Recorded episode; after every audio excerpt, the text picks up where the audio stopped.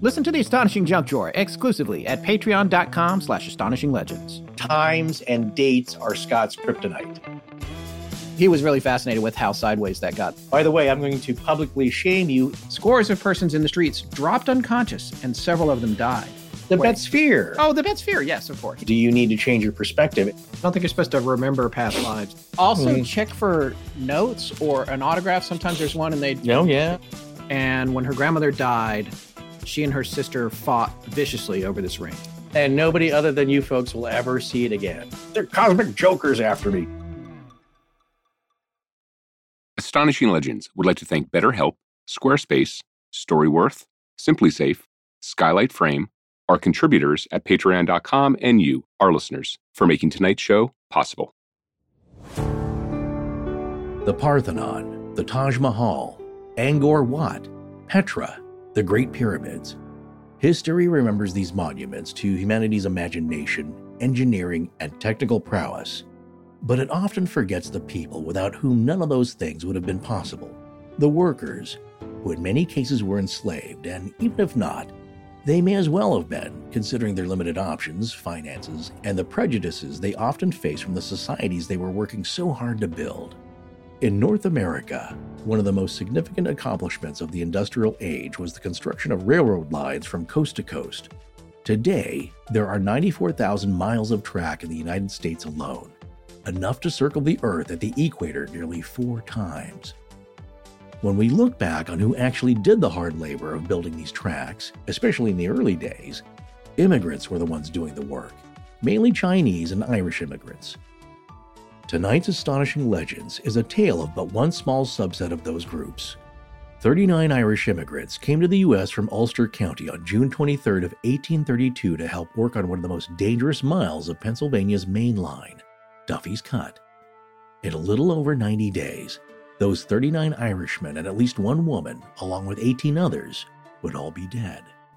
The story might end there, but in death, it would seem that the fifty-seven were determined to make sure this legend was told.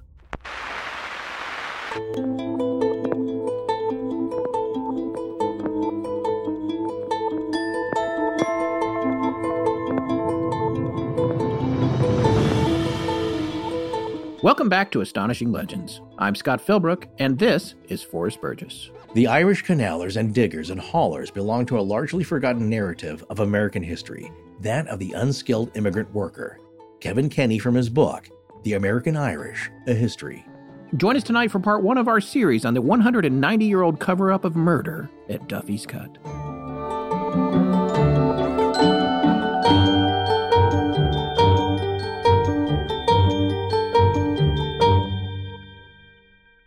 And we're back. That we are, folks. Thanks for joining us tonight, and happy Thanksgiving. It would seem the end of twenty twenty-two is at hand. Speaking of which, we've had some difficulty getting holiday merch together this year, hmm. but we are focusing on ramping things up in twenty twenty-three. In the meanwhile, Astonishing Owl was lurking around our darkened warehouse when he stumbled across some older products. Uh, yes, he did, and a lot of people ask for those. Well, there are a few things from before Al got his facelift. Well, he's not going to like that. And they're in the store now, so if you head on over to astonishing legends dot com, and then you click on Shop, and then you click on Legacy.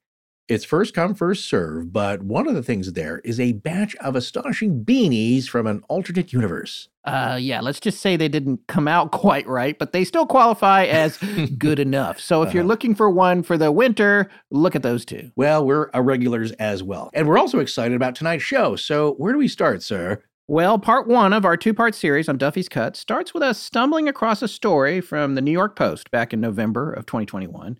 The article was by Chris Bradford and was titled, How My Grandpa's Thanksgiving Ghost Story He Tells Each Year Led to Us Uncovering a one hundred eighty-nine-Year-Old Murder Mystery. And it has a picture of yeah. these two guys, twin brothers, holding human remains that uh, obviously was recovered from an archaeological site. We thought, what in the world is going on here? Yeah, exactly. Well, the first thing I thought is, uh, did you write that title? Because that's one of the wa- kind of long ones you love to uh, That's a New York Post special right there. I yeah, know. That was not it, mine. No, it was very intriguing. It did the trick because we were uh, we were instantly intrigued and needed to know more about it. And we obviously love telling stories like this about uh, ghosts on Astonishing Legends, but we don't always get to connect those stories with real historical people. And, you know, and I'll just say this on the side, is that that's what ghost hunters and researchers usually try to do. When you yeah. hear about a haunting, you try to find somebody who is a, who just fits that description. So you have a real anchor. You know, as we just said, it, it doesn't always happen because a lot of the time there's no way to do that. And as we pointed out, just like in the Vertical Plane series, you can't really ever tell what you might be communicating with or seeing in the case of a haunting. That's also true. And that also, it can make it impossible. And it, it's not one-to-one. It's not necessarily you see somebody as an apparition and they had to have died there. But if they had, it, it does make a connection. So, but then going to the flip side of that, yeah, there does seem to be evidence that sometimes you might be interacting with something that is pretending to be what used to be a real person, but it wasn't. But in this case, this is one of those stories where the ghosts in it seem to be doing that thing that's straight out of a classic haunting.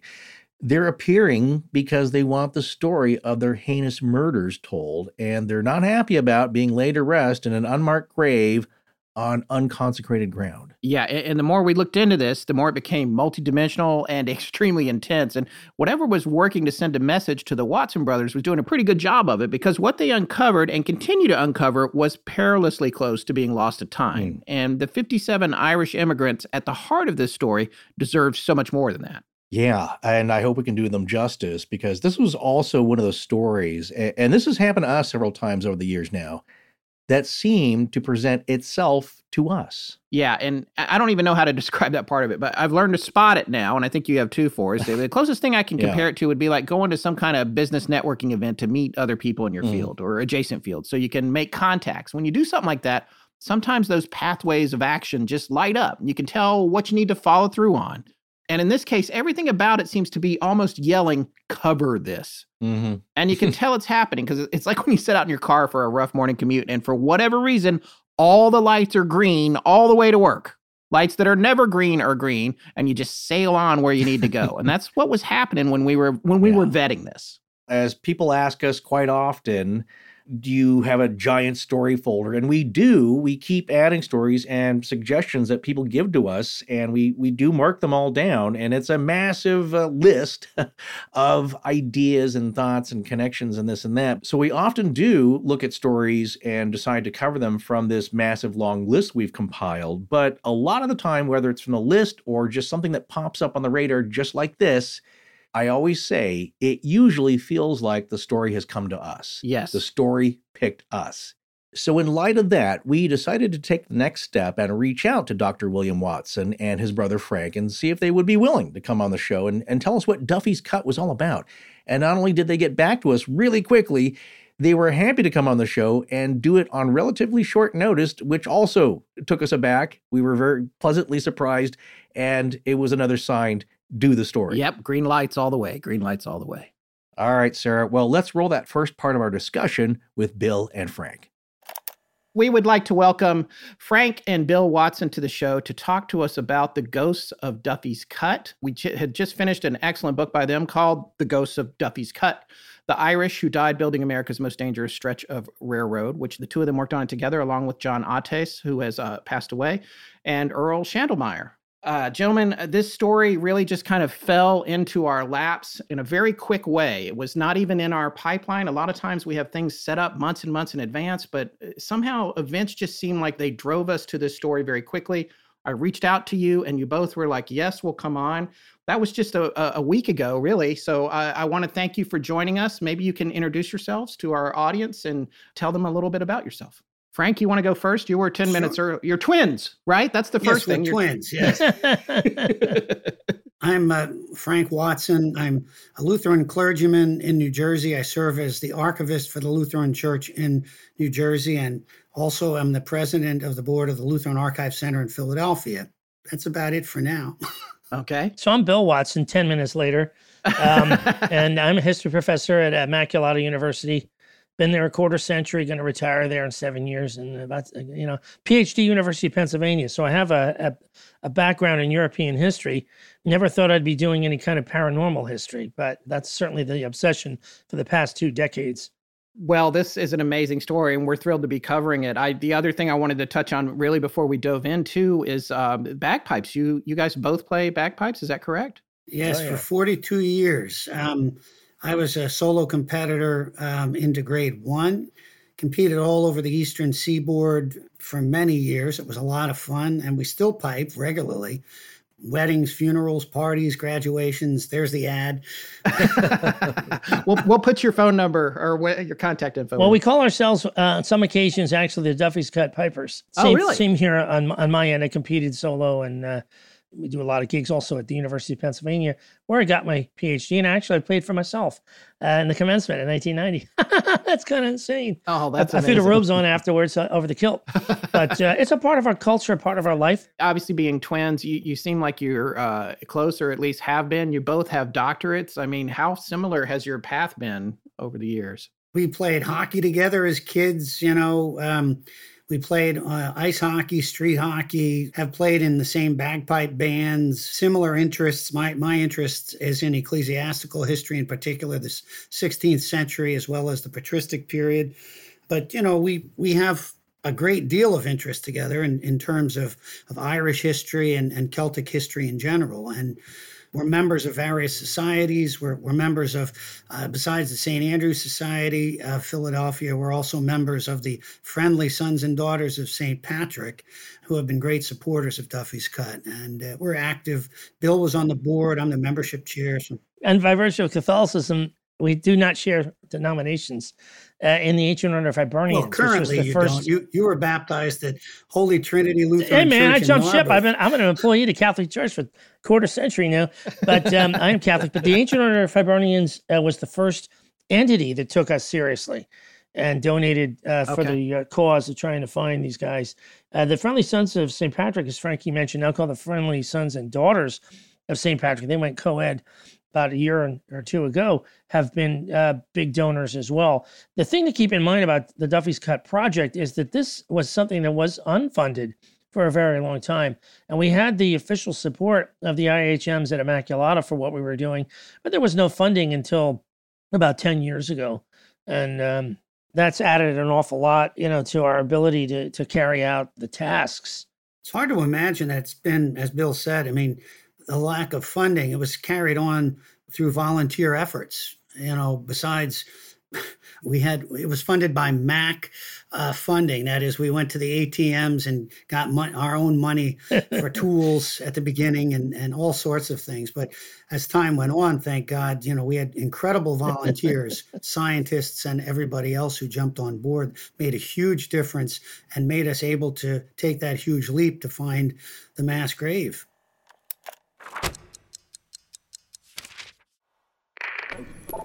This is Barry Corbett from Boston Paranormal. When we're not chasing after shadows, we're listening to astonishing legends.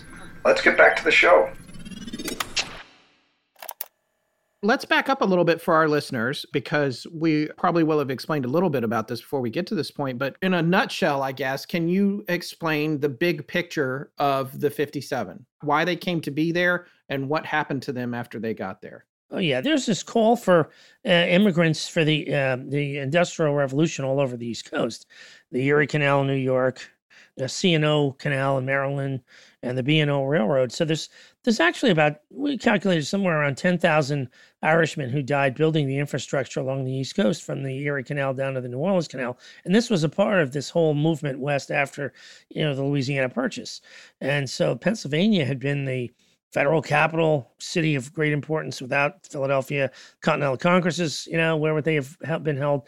Uh, so we were the nerve center of a lot of early activity. And then we were being beaten out in the industry in the first couple years of the eighteen hundreds because of the uh, the uh, race out west after Louisiana Purchase put New York into Maryland, and Maryland in a much better situation than we were. So, you know, the calling of these Irishmen to come over here, as well as the use of certain technology and railroad construction, all comes from the British model.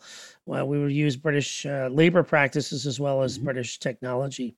We know from the railroad file that the period where these men were hired, we know that it was it was the early summer of eighteen thirty-two. So the railroad file tells us that this is when they came to America. So we ended up going to the National Archives and searching through the shipping records, and um, we found the only ship that had a number of laborers on it from Ireland uh, that sailed from the port of Derry. It was the John Stamp with the captain John Young, and we were able to researched the ship as well as John Young's career as a captain. And there were one hundred sixty passengers on board, one hundred men, sixty women, a number of kids.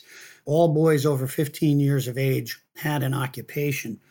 Because we knew from the file the general time period, we were able to narrow this ship down. And, and we're, we're sure that this was the ship that brought our men and the women over. Because Philip Duffy was already working with a number of Irish laborers at the adjacent mile of railroad, he had some with him, but he needed um, more labor, and uh, it was a much more difficult task to build what was called Mile Mile fifty-nine. There were there were actually uh, there was an earthen railroad bridge that had to be built, and again, while they used the British model of railroad building, this was untested technology in America. And so Duffy's sturdy band of the Sons of Erin that he had with him in a previous mile, as the newspapers called it, um, needed to be supplemented. And so he hires this group that's off of the John Stamp. And there were thirty-nine laborers on board that ship that he, we know that he hired, that brought his number up to fifty-nine, fifty-seven rather. And their average age was twenty-two. Uh, their average height when we excavated them, five, six, heavily muscled. Horse teaming, ditch digging, fence making, things of that nature would have been the norm for these guys. But the thing to keep in mind about Ulster in that time, which is, you know, the, where the Protestants and Catholics in Ireland would eventually come to blows in modern times in the in the Troubles in the sixties and the nineties, was always a place where Catholics were largely excluded from the economy. I mean, the economy is the basis of the Troubles. You know, the fact that they couldn't get jobs and keep their housing, you had to move out of certain neighborhoods. But back in the eighteen hundreds, Catholics, the only place in, in Ireland where they could work for money would have been in the Belfast dockyards. And they were literally at the bottom of the economic hierarchy there, working at the bottom of the ships. Protestants worked up top. And it's mirrored, we would find in later years. This is not in um, in either of these books. This is something from found uh, during the Corona year of twenty twenty, uh, stuff Xerox that was in my basement, that the crew that finished up top was the same company that did the culvert at Duffy's Cut. And that's in our first book, J and J McCartney, mm. John and James McCartney, who we found out in twenty twenty were from County Down. That's, uh, you know, in the vicinity, Antrim is where Belfast is, and Down is an even more solidly Protestant county. And um, their crew finished up top after the Catholics who Duffy hired, Duffy himself being a Catholic, all died. But the men of uh, the McCartney brothers are never reported to have been persecuted in any way, and none of them died in the, the epidemic or in the murders. Uh, that was Duffy's guys. So there's a sectarian aspect to this that follows them across the Atlantic. Of course, Duffy, being Catholic himself, is no hero in this tale. As we were looking at the uh, the stories of these men, these laborers, and the women who came with them, we dug into the who Duffy was. Who was this man? The Duffy's Cut file just lists him as Duffy the contractor, and we were able, through all sorts of sources, national archives, county archives, ecclesiastical archives, um, to, and railroad archives, to piece his entire life together. And that was a fascinating thing, because we know uh, he was born in seventeen eighty-three in Ireland. He came to America in seventeen ninety-eight, the year of the Wolfe Tone Rebellion, the United Irishmen Rebellion. Came to America as a boy at a time when his homeland was uh, having a very difficult period of, of, of an attempted um, independence from Great Britain. Uh, he eventually becomes a citizen in eighteen thirteen, when his adopted country was also once again at war with uh, Great Britain. And we were able to trace him from birth to death by our persistence, basically, you know, by looking at all the different sources. But we found his life as a railroad contractor. We found about his um, work for the city of Philadelphia. He did all sorts of public works projects beyond the railroad, and died so rich, his death certificate listed him as a gentleman. Ah. His death certificate listed him as a gentleman. Uh, we were fascinated by that. Yeah, so he made it. He he definitely... And, and his family refused to give him a... His family did not want to give him a tombstone when he died, because he had a fairly bad reputation kicking okay. Irish immigrants out of homes who were indentured to him in the Port Richmond section of Philadelphia. That brings a question up for me, because from your first book, it seemed like it wasn't com- necessarily completely clear what his disposition was. There were implications and there was guessing, but it sounds to me like since then, you've managed to nail more of that down. Yes, we know for a fact that it was only after his death, after Philip Duffy's death um, in April of eighteen seventy-one, that railroaders were free. The Irish American railroading public was free to tell the story of what actually happened there.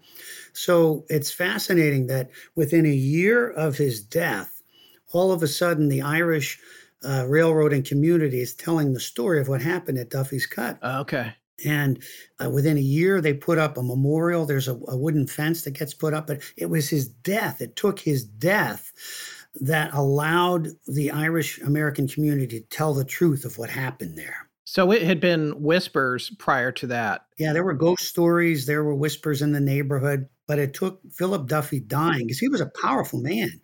Philip Duffy was a very powerful man. But they couldn't man. say anything publicly. Right. So that brings a question out that is in the, again, the first book, it makes it clear, but they were calling it uh, Dead Horse Hollow. They were, they weren't calling it Duffy's Cut either until after his death. Or when did that come around? Or was that you guys that uncovered that? Because it went away, it was set, and then it, it was lost to time, and then you brought it back? Yeah. Yeah. Originally it would have been, and and, and that's an interesting thing too, because the paying off the dead horse is this uh, commentary about the lot of a lot of Irishmen who came over here. You get the contract to work somewhere, and by the time you get all the money, you're dead. You know, just like the lemon car today. You know, by the time you pay it off, it's gone. Right. Dead Horse Hollow. Skeptics early on said, oh, you're not going to find human remains down there. You're going to find horse bones. Well, there were some horse bones, but there sure as hell were human bones. Right. But after you, you have two books out now, and by the end of the first one, you hadn't found any remains yet. You had found artifacts where they had lived and and dug some things up. So it was like, but we knew, we knew of course, that you had found remains from the uh, Secrets of the Dead, the P B S episode that was on your story, which is great. People need to watch that. We'll have a link to it. But initially you were, you were able to confirm Dead Horse, because there, the idea would have been, I guess, right? Yes, the new book, Massacre at Duffy's Cut, which is, when I say new, came out in twenty eighteen. Everyone needs to find that. We'll have a link to it. The thing about this is, um, in terms of the Dead Horse Hollow idea, aside from that being maybe metaphorical, also prior to the locomotives, the horses were pulling train cars on the on the tracks. So in theory, the railroad yeah. has all these horses oh, yeah. to do work and to pull the cars and all that, and, and they're dying. And there's an idea that when those horses die, that's where they were putting them as well. Yeah, yeah, and they did that too, in, in addition to the human bodies. Right, yeah, right. They had certain hours of the day, uh, horses pulled trains in this area. Locomotives had certain hours, and tra- horses had had the rest of it. And it's it's hard to imagine a, a railroad operating with horsepower, but that's the way it was in the eighteen thirties. You know, it would it took them so long to take a locomotive from Philadelphia out to Chester County. They they took almost all day, and they kept breaking down because they didn't have enough wood to run the the burning of of the um, for the steam, the steam right. power. And it was just really kind of amazing. It's amazing to think about it that they would run the railroad largely on horsepower for years. So there was a technological overlap. Yeah, yeah. And we've got that great uh, account by Deborah Bowman, who's a local Quaker girl, who talked in her diary about how the uh, railroad was being constructed in the neighborhood and how the railroad wanted to show how perfectly stable this was as a means of locomotion, that they, they had some guy going to town on a violin up top, be able to play some music. I mean, of course, horsepower comes from, you know, the fact that they originally used horses, but uh, thank goodness they uh, they changed that. This is a line that's still in existence, of course. Uh, right. The R five Paoli local goes out there, and also Amtrak. And I went past Duffy's Cut in, um, oh, good Lord, what year was that? Have been maybe oh eight, out west towards Pittsburgh on an Amtrak train, uh, past what our men were building in eighteen thirty-two, going eighty miles an hour on an Amtrak train. What they built still stands. That's amazing. But they had to straighten the curve out over the years, right? They had to keep reworking it. Yeah, very experimental it was in the early days. And they would put these curves in. They just followed the local topography largely. Um, and this was an earthen railroad bridge with curves. It's hard to imagine that, but that's really what was there at Duffy's Cut in eighteen thirty-two. At one point in, in the book, I think it said it was one hundred fifty feet, like that they had to build up from a ravine. Mm-hmm. It's a, was that, so technically, you know, we're having to look at this on Google Earth, which I've looked at a lot. It's one of my favorite things to do when we're covering something. And it was, so but technically this is like a, a ravine. Was there water running through at the bottom? There's a creek. Yeah, the Valley Creek runs through there. And it, the springs for that are about an eighth of a mile from Duffy's Cut. We actually walk to the uh, source of the springs. Valley Creek becomes a very big body of water by the time you get to Valley Forge National Park. Okay. And, um, you know, it's a river practically. It's a small river, but it's it's not just a stream like it is at the Cut. And so the farmers wanted them to preserve this. And so Duffy's work commenced after the McCartney brothers had constructed a culvert over that creek, which still stands. Mm-hmm. So the earth and fill went over that uh, culvert. And I've, right. I, I've, we've all walked through that culvert. I once knocked myself out in there and had quite a scar on my head. Uh, they, they, they're continuing to um, bolster it because of the, uh, the constant movement of trains over that. They don't want it to collapse. So it's getting smaller and smaller every year. Oh, right, because they're having to bolster it internally. And illegal. I mean, you can't go through it now. Okay, so that's the history of the workers at large and, and then the big picture. But the other connection for you guys is your grandfather, right? He worked for the Pennsylvania Railroad that was building Duffy's Cut. And then we read in that New York Post story that he used to tell you guys a ghost story every Thanksgiving when you were kids. Our grandfather, Joseph Trippison, was a railroad executive who worked under Martin Clement, who had been president of the Pennsylvania Railroad and just so happened to be the railroader who put the file that Bill and I um, have relied on so intensely, put it together starting in nineteen oh nine. And really at the heart of that story is a ghost story. The heart of the telling of the tale from the Pennsylvania Railroad file is this ghost story from eighteen thirty-two. And our grandfather actually related that to us at, on Thanksgiving. And we had all the family together on the front porch of this beautiful suburban house in suburban Philadelphia, outside of Philly. And he brought out his transcript of this ghost story and he read it to us. And I remember as a boy, it was just, it just struck you that, you know, the, the fact that there was a, a man walking down the railroad tracks and he saw a ghost, not just a ghost, a bunch of ghosts dancing. And it just, it was an enthralling, and it just kind of dragged us into the story in a different way than we did as adults, of course. But Bill and I were taken along railroad tracks by our grandfather and he told us railroad lore and legends as young children. But it was the ghost story that he read to us that, that at least was the start for what became Duffy's Cut.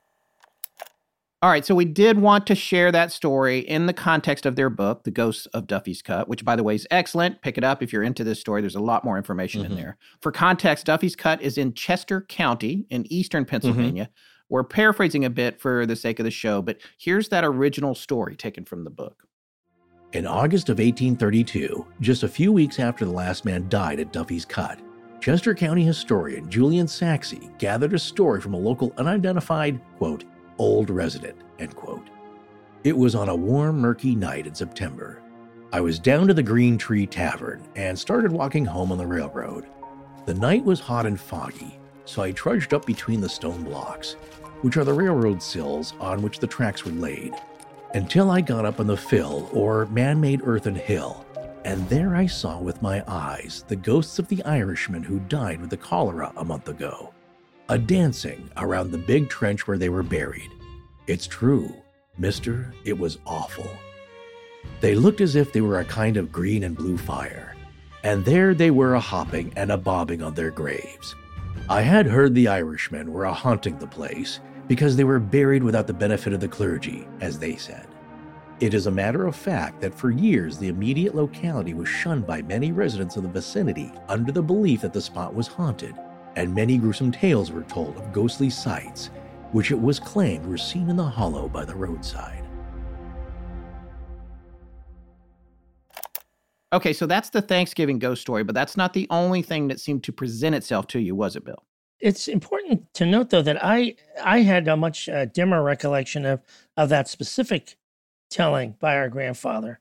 So that when I saw something, it wasn't just me, it was my buddy Tom Connor as well, in the year two thousand, that was the farthest thing from my mind. I had no idea what I saw until two years later when I looked in this file and I said, that's our grandfather's file and that's the story that he told us and that's exactly what I saw. That's what Tom Connor and I saw. Tom saw it first.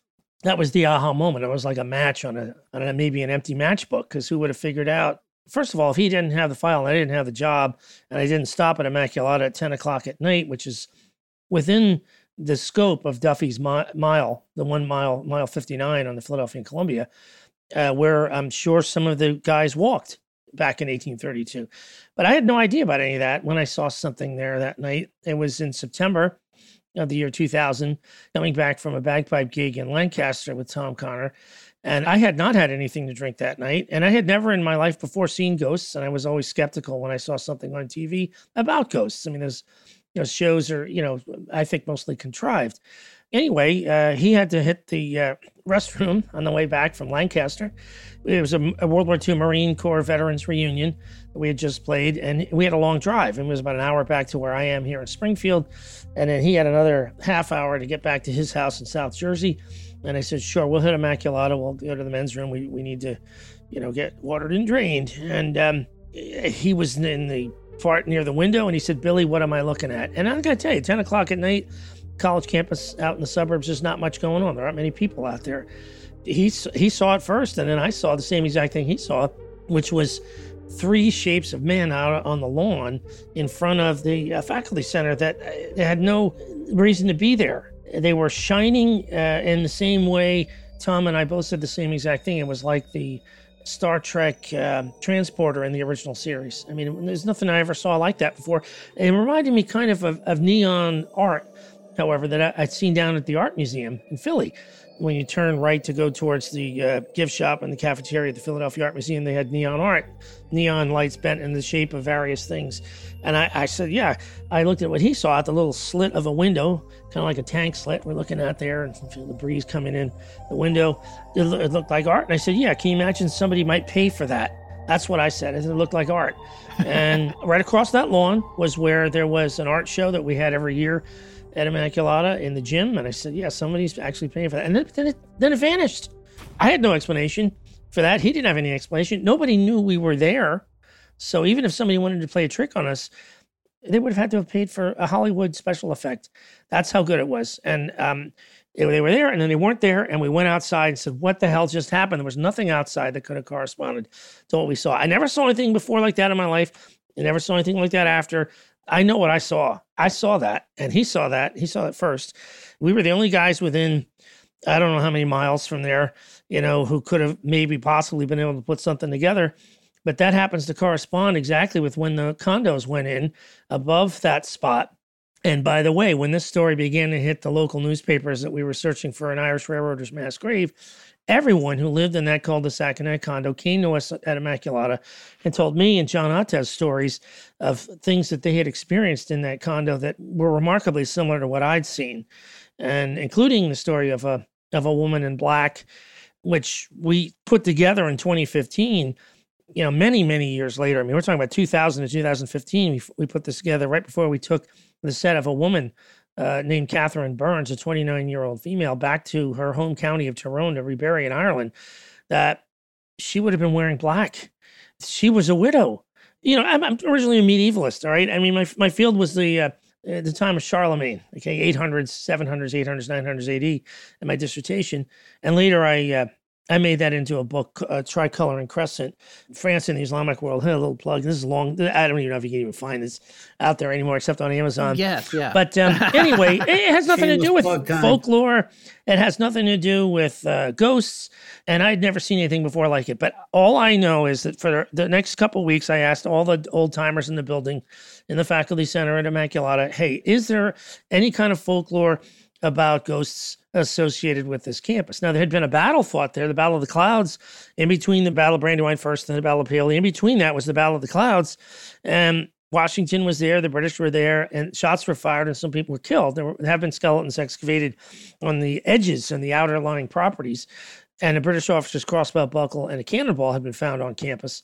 But they said, nah, there's no ghost stories. There, there's nothing at all like that. And it wasn't until two years later, up at Frank's house in New Jersey for um, uh, Labor Day. We went up there with my mother, and my family went up, and I said, look, I'm going to give you some of our grandfather's papers that are, were from our mother's house. And my mother said, yes, they should be distributed so that in case something happens to one of us, some of that stuff's going to survive and his memory is going to survive. And Frankie said, well, I've got something here that he had in his possession, and that was this railroad file. I said, well, that's interesting. Let me see.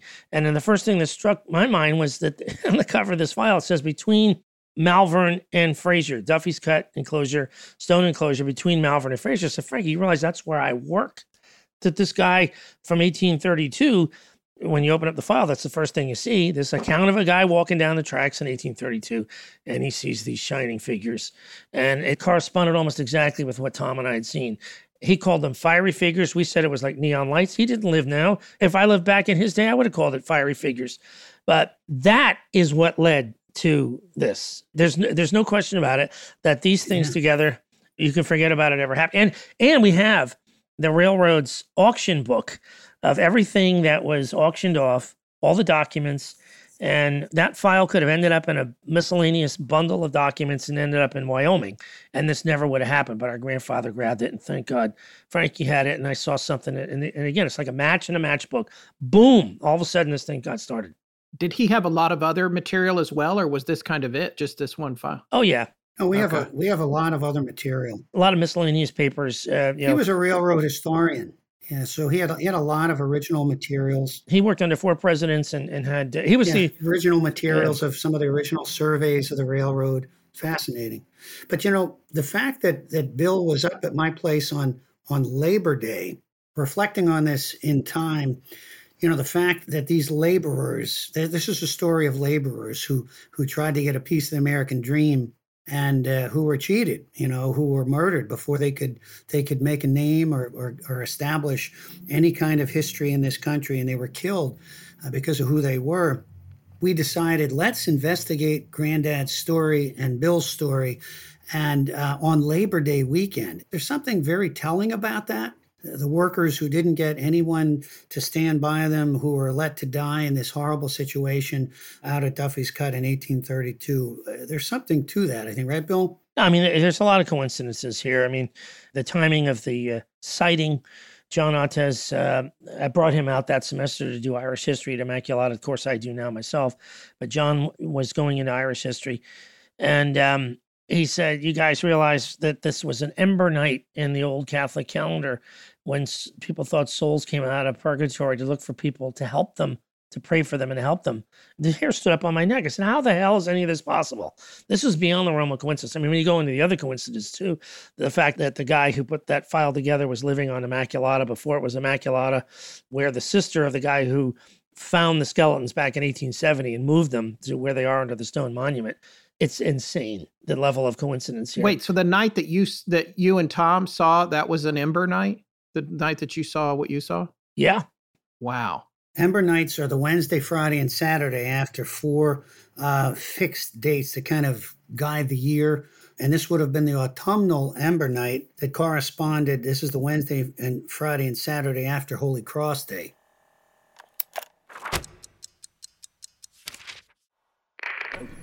Hello, everyone. I'm Rachel Parsons, and this is Astonishing Legends. Let's get back to the show.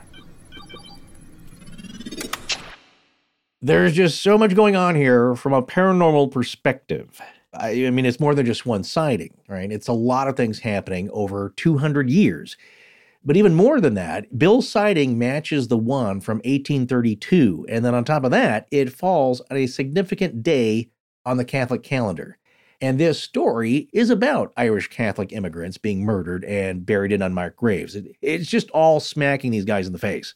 That's right, man. This is still only the tip of the coincidence iceberg. Indeed. So what you got to remember here now is that at this point, the Duffy's Cut Project has actually recovered human remains.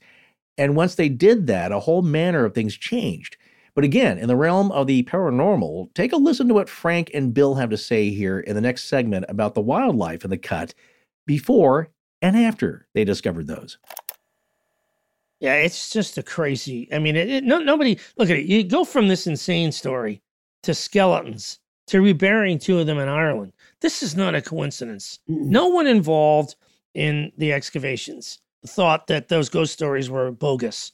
And nobody who, who looked at a skeleton, historians doing the work of archaeologists, because the Penn, where I got my PhD, the uh, anthropology department down there came out to help us. Janet Monge, the uh, physical anthropologist, and her assistant, Samantha Cox, mm-hmm. who ran the dig, who'd excavated hundreds and hundreds, if not thousands of skeletons over the years. Nobody, nobody on our side, on the historian side, thought that this was a coincidence or that ever doubted the ghost stories. And Frankie, am I right about nobody ever heard anything until the skeletons were found in that valley? Exactly. No, that's a very good point. When we were excavating the shanty where these men and the women lived and died, you'd be down there. We were down there every Friday. Our days off were Friday during the weekend. We'd excavate for hours, and we just didn't hear anything. There was no sound of wildlife, even though it's a forest, basically. And it was after we found the first body, John Ruddy, in March of twenty oh nine, that all of a sudden we started noticing and hearing wildlife. We'd see these little frogs, we'd hear the noise of, of a fox in the distance or whatever it might be, you know, birds chirping more so as well. And that was Jim Keane. Tell him it was a cop who said that. Yeah, yeah, it was, it was a cop who, who made that comment. Jim Keane, yeah, a friend of ours who's a, he's a retired um Port Authority police detective sergeant, you know, so he's he's a man who looks at at evidence, and he that's what he said, and we we agreed with him because it's gee. Until he said it, though, until we started thinking about it, that it was a dead zone. It's a, it was a dead zone. Bill, can you describe what the figures look like? Did you get any sense of anything descriptive? Like, did they seem vintage to you? Could you make out any detail on on the the shape? And and they were standing in a kind of an odd arms out uh, position, right? Yeah, they were standing with their arms out to the sides, you know, legs, not that at tension, but sort of, you know, in an odd, you know, a, an odd enough way that it looked like art. It didn't look like three characters just standing there. They were trying to get my attention and Tom's attention. By the way, Tom's uh, grandfather was kicked out of Ireland in nineteen twenty for siding with the wrong side in the Irish Civil War. There could have been two more perfect people there that night to see this thing. And I think we were all meant to uh, get involved in this. But no, they were um, like whitish looking light, and um, there's nothing outside that window. I know because I use that men's room every day. There's nothing there. There are no lights. There's no special effects. But that night, on that occasion, there was something there that is not normally there. I know what I saw, and I, I know that this is this led to this. Our buddy Tom Connor, who was there with Bill that day, um, was with us then after we Bill and I decided let's look at our grandfather's file and try to find Duffy's cut in uh, in in twenty oh two. And yeah. On Columbus Day of twenty oh two, we found the site, which was fascinating because yeah. Tom, Bill, and I had our kids with us. They were off on uh, on the holiday of Columbus Day weekend, and we were out there on the day of Columbus Day looking for, I mean, walking along the railroad tracks, trying to find a site that we really, we knew there it was in between one mile of railroad. We weren't even supposed to be out there. Technically, we shouldn't have been walking along the track. But Tom was with us when we found it. There was a guy uh, walking a dog in the development where this site is located. He was smoking a stogie, and uh, he was walking his dog. And I went up to him and I said, "Hey, man, do you know anything about an old stone railroad monument?"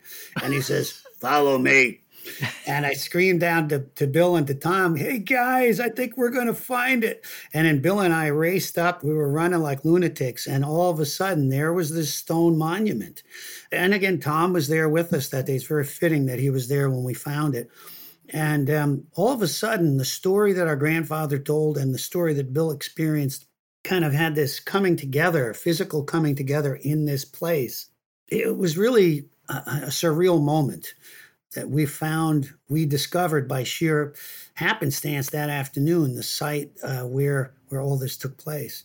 In terms of local lore, even though that you might not have even been aware of it, right, prior to this, but there were other local mm-hmm. stories, like folks that came out, there's some in your first book. There was somebody who lived right there on Oak Hill Circle, which is right adjacent to it, even before, who grew up there before the condos were built in two thousand. He described yeah. things happening in Duffy's Cut as well, right? Yeah, Brian Raich. Yeah. Brian came to us, in addition to all the people who lived in the cul-de-sac, and told the story of how he and his uh, childhood friends wandered into the woods, and some of them found bones. And it's not beyond the realm of possibility that they could have been human bones. And they all believed that they were haunted and had to take those things back. Every single person in that cul-de-sac came to us to tell us their stories. And they supported our, our endeavors wholeheartedly. The first part of that development to be constructed was right there. You know, right. Everyone saw something, including, you know, the story of the woman in black uh, by a, a member of the, a local chamber of commerce, a very serious guy, but whose hands were shaking when he had to tell the story. in the green room at Immaculata. It was like something out of a movie. She appeared inside his house? Outside and then inside. And inside. Peering through the window and then inside. Oh, right. What kinds of things were other people seeing? Faces looking through windows. Faces, yeah. Second floor windows, right? Yeah, there, there were repeated... Faces just appearing in windows, looking in the houses, things like that. Yeah, yeah, and, and you know, it's, it's sightings of people and uh, otherwise unexplainable stories until, again, two years later, when we found this piece of the puzzle that finally got put together, and then we began our investigation. But first thing, of course, is the battle to get that historical marker. That was, I mean, that caused, um, you know, I've lost all my hair. I'm, I feel like I'm one hundred years old because of that. That was insane to get that marker. Um, and planting that in the ground was like Iwo Jima for us. It was crazy. Our battle, you know, we had to get four thousand signatures.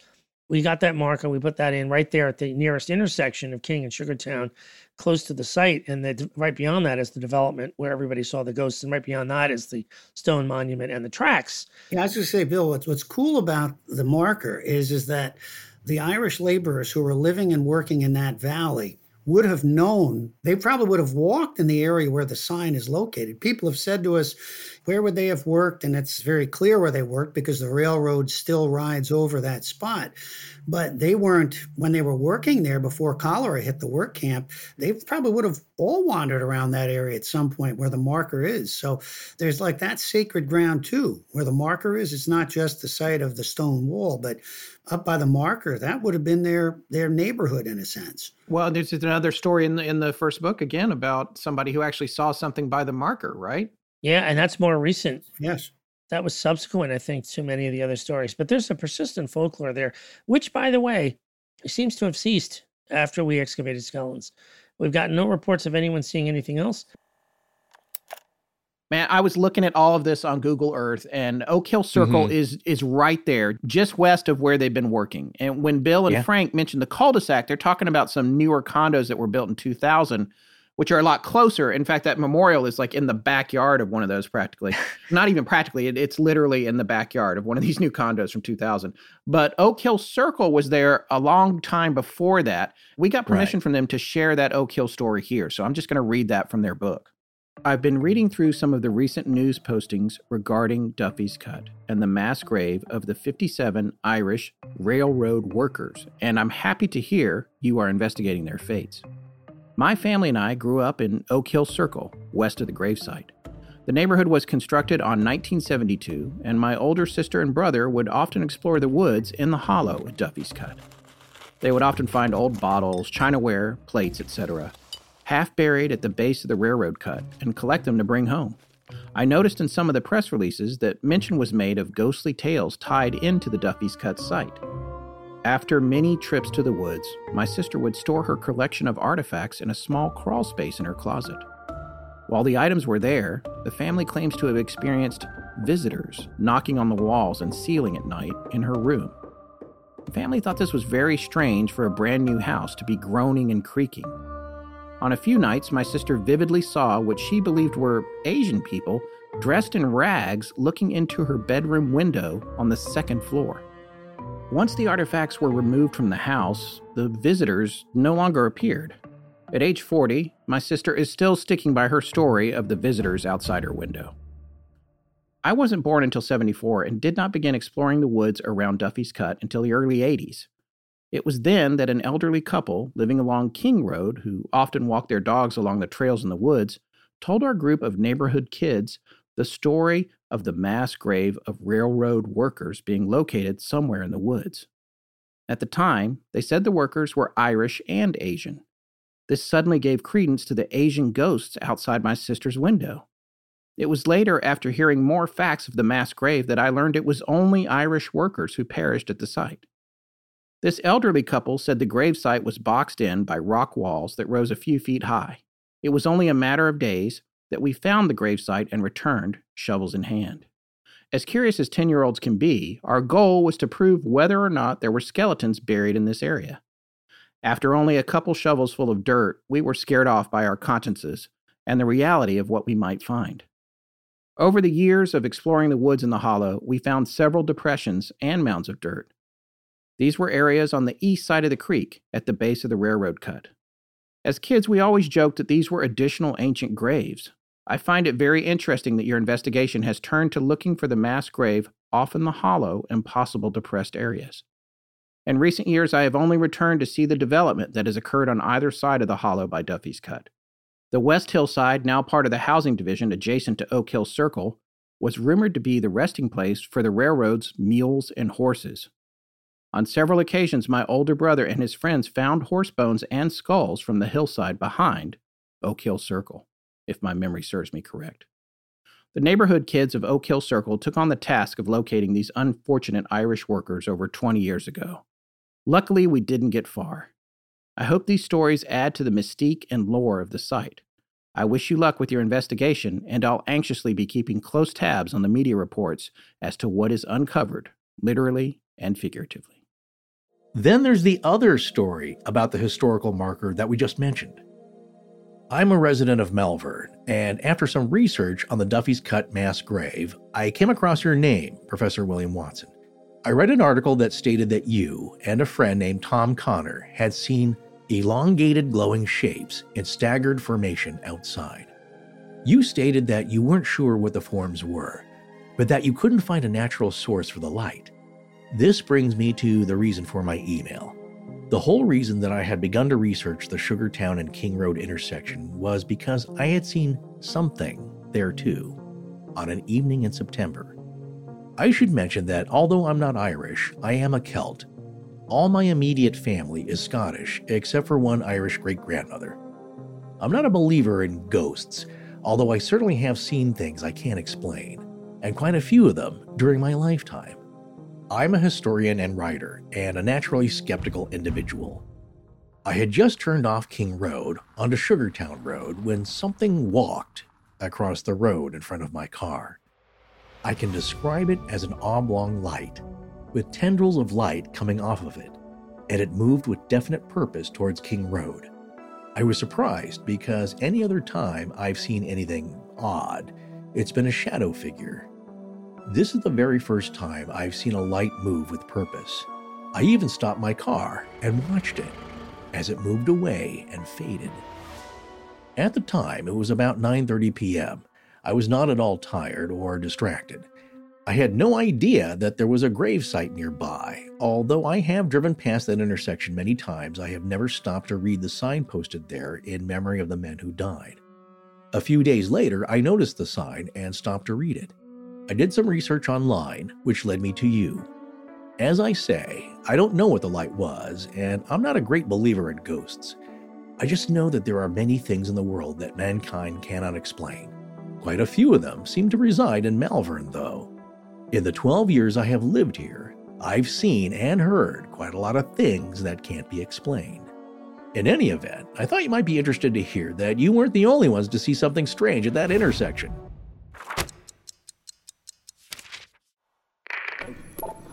Forrest and Scott, thank you for supporting their sponsors. I'm Bethan Briggs Miller. Now back to the show. How did you get from finding your grandfather's, the letter, that particular file, how did you get from that to initiating the dig and the search in the area? Well, that that's the historical marker thing. I mean, we said, as soon as Frankie showed this to me, I said, we got to get a historical marker here. And so that was the first step. So getting people in to help us with that.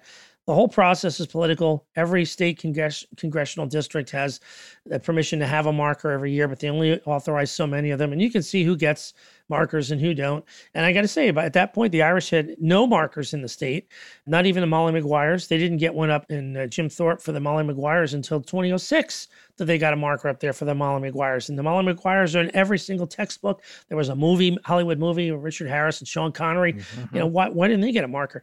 Well, anyway, we got that marker as a result of a battle. And simultaneous with that, we reached out to the state archaeology office and got permission right after we got the marker to engage in an archaeological dig. Uh, they determined it not to be a, a an official graveyard, and so we, we had permission to dig. And the guy who gave us that permission and his associates came out finally in twenty twenty to see what we did in our Duffy's Cut Museum. There is a museum of artifacts of everything we found there, uh, located at Immaculata in the Gabriel Library. And then they saw the site and they saw how we cataloged it and they gave their thumbs up in twenty twenty. It took all those years, but uh, yeah, that was really neat. And uh, it was a battle though. I mean, it, you know, the entire thing was a battle and uh, you can't focus on the negatives. You got to focus on the successes, but it, it left an impact on everybody that it was a battle. It shouldn't have been a battle. A mass grave ought to be a slam dunk. And the state, to their credit, you know, has has recognized it and and has uh, backed us, and uh, can't say anything uh, bad about the Commonwealth now because they have more than made up for whatever the deficiency were in that office. They gave us a proclamation, the state of Pennsylvania, that recognized what happened at Duffy's Cut, that the murders took place. They, you know, it's just, it was really a, uh, Andrew Dinneman uh, spearheaded that for us. And it was one of the most moving things to to see that, you know, the state officially acknowledges what happened there for these these poor Irishmen. And, you know, from our perspective, you know, no, telling the truth, you got to tell the truth about this stuff, the good and the bad, the ugly, you know, all of it has to come out. I mean, how are we going to grow as a as a human race unless we're we're honest with ourselves about such things? Let's frame the story a little bit, because I, I think people what people should understand is that initially, at least, whether the reason was the cover-up or whatever, the initial story was, okay, the fifty-seven came over, they worked on Duffy's Cut, the earthen bridge, they do this work, and then suddenly uh, there's a cholera outbreak and fifty-seven people die. And that's notable right out of the gate because the average fatality rate is forty to sixty percent, maybe an average of fifty percent. So why are all fifty-seven people in this case dying? And then the story that is follows through, uh, you know, throughout the years after that is that they all had cholera. They died of cholera. This is what happened. Then you guys get out and you start to do the excavation. You're finding these artifacts. How many years was it from the time you started to where you found the first set of remains? Seven years. Seven years. Seven years from when we found the site. Okay. Till the first body. Five years of digging. You know, seven years overall. But we started twenty oh four. We started digging. Okay, right. Yeah, so there's a, there, that's what another thing people don't get. I think it's like, you know, it's more than just finding it. Then you got to follow all the protocols for the dig, oh, yeah. and procedures and everything. So you found the site using ground penetrating radar. Is that correct? Yes. So what what happened was um, we were in the right place at the right time to get the assistance of Doctor Timothy Bechtel, geophysicist, uh, Franklin and Marshall, and at Penn, and he came out and. One day, Bill and I were walking with him in the valley, and he had done geophysical surveys in the valley itself, didn't find anything. And so he was up on the hillside uh, that would have been the original track bed, and he says, well, where else could we look? And then um, I had the copy of the file with me, and I pulled out this letter from an Irish railroader named George Docherty. And I read his recollection from his father. His father had said to him um, that he heard they were buried where they were making the fill. That's the, the fill is the earthen railroad bridge, the hillside that they built to place the tracks on. And so Doctor Tim Bechtel says to Bill and me, he says, well, where's the fill? And Bill and I looked at each other and we chuckled and we said, you're standing on it. Right. That fill, the original fill, didn't have tracks on it anymore, right? Or they moved them? No, they had moved it north. Right. But we found some of the original track there. The importance of Tim getting into this, someone said, oh, it's an urban myth. They're never going to yeah. find bodies. You know, they first yeah. said, you're not going to, you're not going to get a marker. We've got a marker. You'll get permission. You won't get permission to dig. We got permission to dig. You won't find any bodies. And some guy said it was an urban myth. And so I mentioned that to um, a guy from Penn who, um, Uh, it happened to eventually be president of Saint Andrew's Society. He was a geo, uh, what is it, a physicist of some sort down at Penn in his major job. Uh, he said, I'll get you somebody. He believed what we were doing. And he, he got us Tim. That's how Tim came in on this. Okay. It was mm-hmm. Drew McGee who said, I've got someone, a scientist to a scientist who got, you know, boom, there you go. But I mean, that was a, it, we could have done this years earlier if we just had the radar. Tim had the expertise because he had done work at uh, Bushy Run Battlefield out in the western end of the state, found a skeleton based, you know, figured out all kinds of details from ground penetrating radar at the site of a French and Indian War battle. And yeah, the technology evolved from the earlier part of the dig to when Tim came in in, in oh nine, or he Tim came on board, Frankie, in oh eight. And it was oh nine, you know, the, the, the, the, the uh, well, that's the thing, because when we first started this, I mean, who'd ever heard of ground penetrating radar, you know? Yeah. And he used what was called electrical resistivity. They're like knitting needles, kind of, that were in the ground, and uh, you would run an electrical current through them. And that's what gave us the image of the first guy, was actually electrical resistivity. Fascinating. Yeah. And some of, some of that is in Secrets of the Dead. Mm-hmm, mm-hmm. Yeah, yeah. So that image came through. He got that image. He was standing on the fills, Frank said, in December of oh eight. And he had the data. He ran it on a on a, a map, a three D grid for us in March of two thousand nine. It was it was March twentieth, three days after Saint Patrick's Day, about two in the afternoon. And two of my students ran up to me and said, "Doc, we got ourselves a bone." And it wasn't anything we'd ever seen before. It looked human. We took it to the biology department. He says, "That's absolutely a human leg." So we call, all the protocols went into place. We called the cops. The D A and the coroner were informed. Amtrak was informed. The homeowners were informed. We did everything by the book. We still took heat after that. You know, it was like we had to wait a whole month till the dig could resume. But the the cops out there in the Emerald Society of Chester County helped us hugely to move these uh, mountains of obstacles that appeared in our way. And by God, that year and the following year and the year after that, oof. Yeah. Janet Monge came out the weekend we found the bone, the first skeleton, and she was able to look at the skull and determine his general age. Um, she looked at his ear canal because his ear canal was intact. She said he had an ear infection when he died. And she looked at the skull and she says, well, if he had cholera, it's not what killed him. I mean, she saw the, the dents in his skull, the, the holes that were put there by physical violence. And she was able to determine that it was uh, perimortem violence that, that killed the first man. That is violence at the time of death, you know, that, that being bashed on the head is basically what, what killed this poor guy. And so she found that with all of the skeletons that we excavated there, that they all died of perimortem violence. And she's able to determine age, you know, so that the first skeleton, she says, was an eighteen-year-old male. And there's this aha moment when we had that ship list. There's one eighteen-year-old laborer, John Ruddy of Donegal. And, you know, he's eighteen years old. Poorest of the poor, you know, coming over with nothing on that ship, ends up buried out there at the cut. And, you know, we had sons, me, Frankie, Earl. It was like, that could have been us. Could it could have been, been our kids, sons. Our kids were that age, that you know. Site.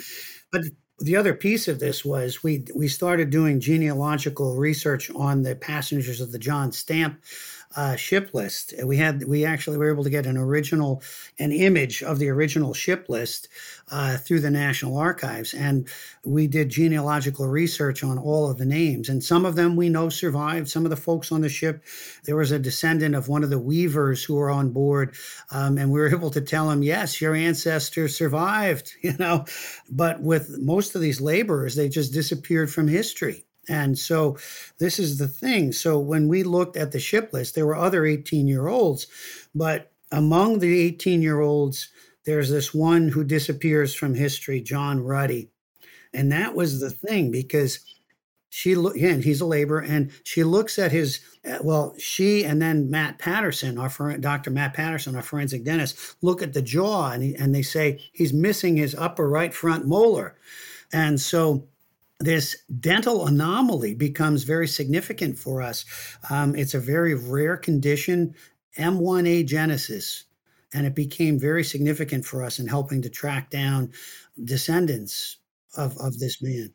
That was a question I had. You just answered it before I could ask it, was how did you know that was Ruddy? Because there had to be more eighteen-year-olds mm-hmm. on the ship, so th- that explains that. Yeah, but this other thing here to keep in mind is that nobody could have been buried in that fill prior to the time of the railroad. That railroad created the fill. No one could have been buried there prior to eighteen thirty-two. And once the railroad opens up in eighteen thirty-four, no one's going to be buried there either in an existing rail line. You got a very narrow time frame. And the only work crew who actually lived in that valley was Duffy's crew. The later crews lived in Garrett Siding and Fraser, closer to Immaculata uh, than Duffy's crew, who actually were living there on site. So those are the only people in the world these guys could have been. All right, so here we have some questions then. I mean, the questions that are presented by these circumstances. I mean, the first thing is the story was, at least for a long time, was that they had contracted cholera and they all died of cholera, which, as I said, statistically that seemed unlikely. So even when you, you guys finished this first book, you were speculating about the possibility of violence to them, but you didn't have any remains at that point. You didn't have any proof of that. Was that speculation based on things you had heard or uncovered, or was it was it just a hunch? Well, that's the cops said yeah, that. Because the fact that none of these folks, again, the genealogical searches that we did on these names, they didn't survive. They didn't make it in America, you know? And so we knew that they disappeared.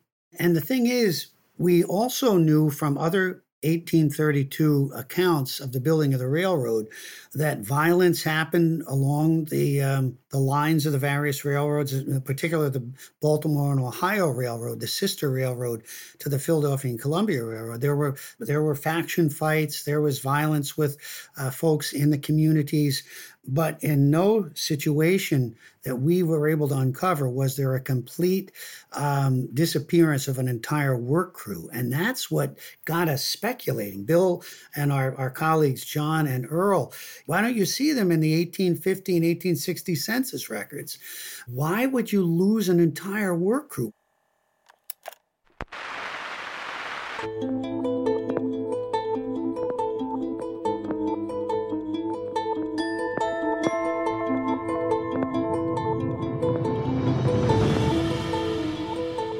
That's going to wrap up part one of our series on the massacre at Duffy's Cut.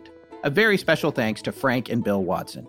Join our Patreon to hear us on the much more candid Astonishing Junk Drawer, which most of the time we do live on video for our patrons. Astonishing Legends is edited by Sarah Voorhees-Wendell at V W Sound and co-produced by Tess Feifel, who is also head of research and the social media manager. Our technical producer is Ed Vicola, or as we call him, the Mechanic. Special thanks to our announcer, John Bolin. Hi, I'm Rachel Parsons. Hi, I'm Bethan Briggs Miller. However they see fit. Galaxy-wide in perpetuity. Perpetuity. Our theme, which is available as a ringtone, was composed by Judson Crane at founder music dot com. All other music and sound design for the show is composed and created by Alan Caressia.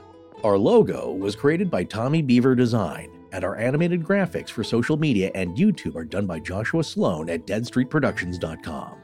Every episode going back to September of twenty twenty has a transcription available on its corresponding webpage at our website. Earlier transcriptions can be made available upon request to astonishing contact at gmail dot com. Astonishing Legends would not be possible without you, our listeners.